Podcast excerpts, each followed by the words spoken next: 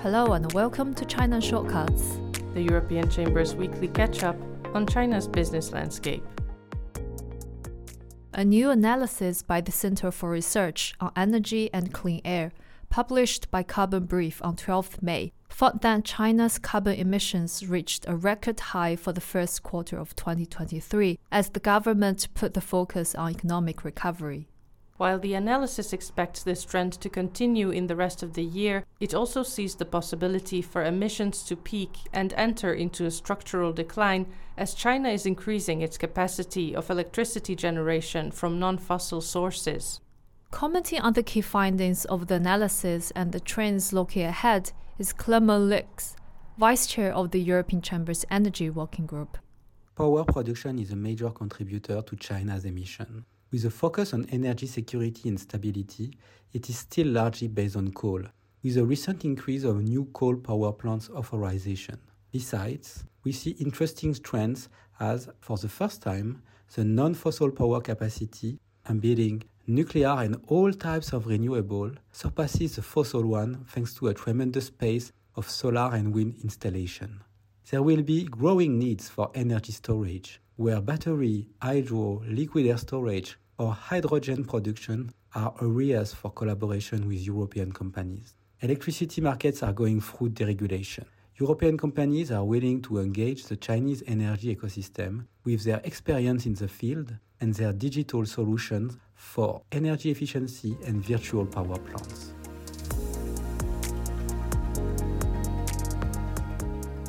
Producer price deflation continued in April while consumer prices only moderately increased compared to the same period last year, according to data released on 11th May by the National Bureau of Statistics. On a year on year basis, prices paid by wholesalers shrank at the fastest pace in almost three years and for the seventh month in a row. The contraction was only moderate month on month, but even in a monthly comparison, factory gate prices have not increased since last November. The year on year rise in consumer prices slowed for the fourth consecutive month in April, shrinking to the lowest level since early 2021. On a monthly basis, the drop in prices continued the slowing trend of the previous two months. Macroeconomic data released by China's National Bureau of Statistics on 16th May suggests an uneven recovery in production and consumption, with youth unemployment hitting a record high in April.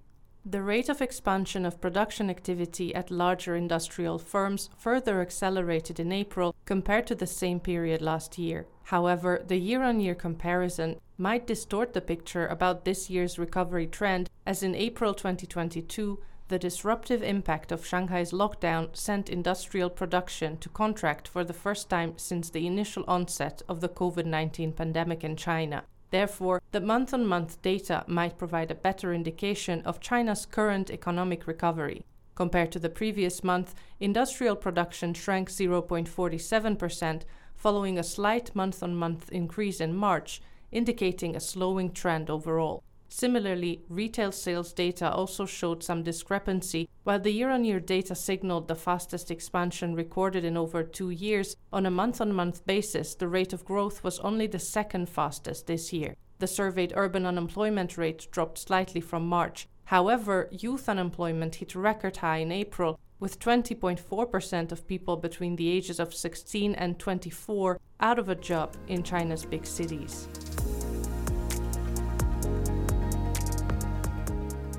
On 11th May, Fabian Blake, Vice Chair of the European Chamber's South China chapter, attended a roundtable meeting with Wang Weizhong, Governor of Guangdong Province.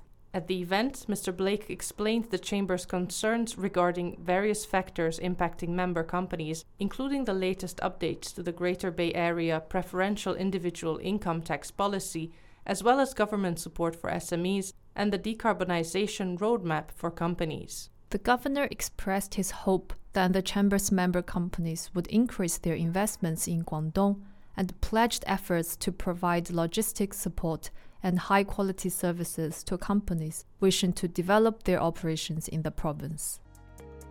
Thanks for listening. Tune in again next week. In the meantime, please find useful links in the episode notes.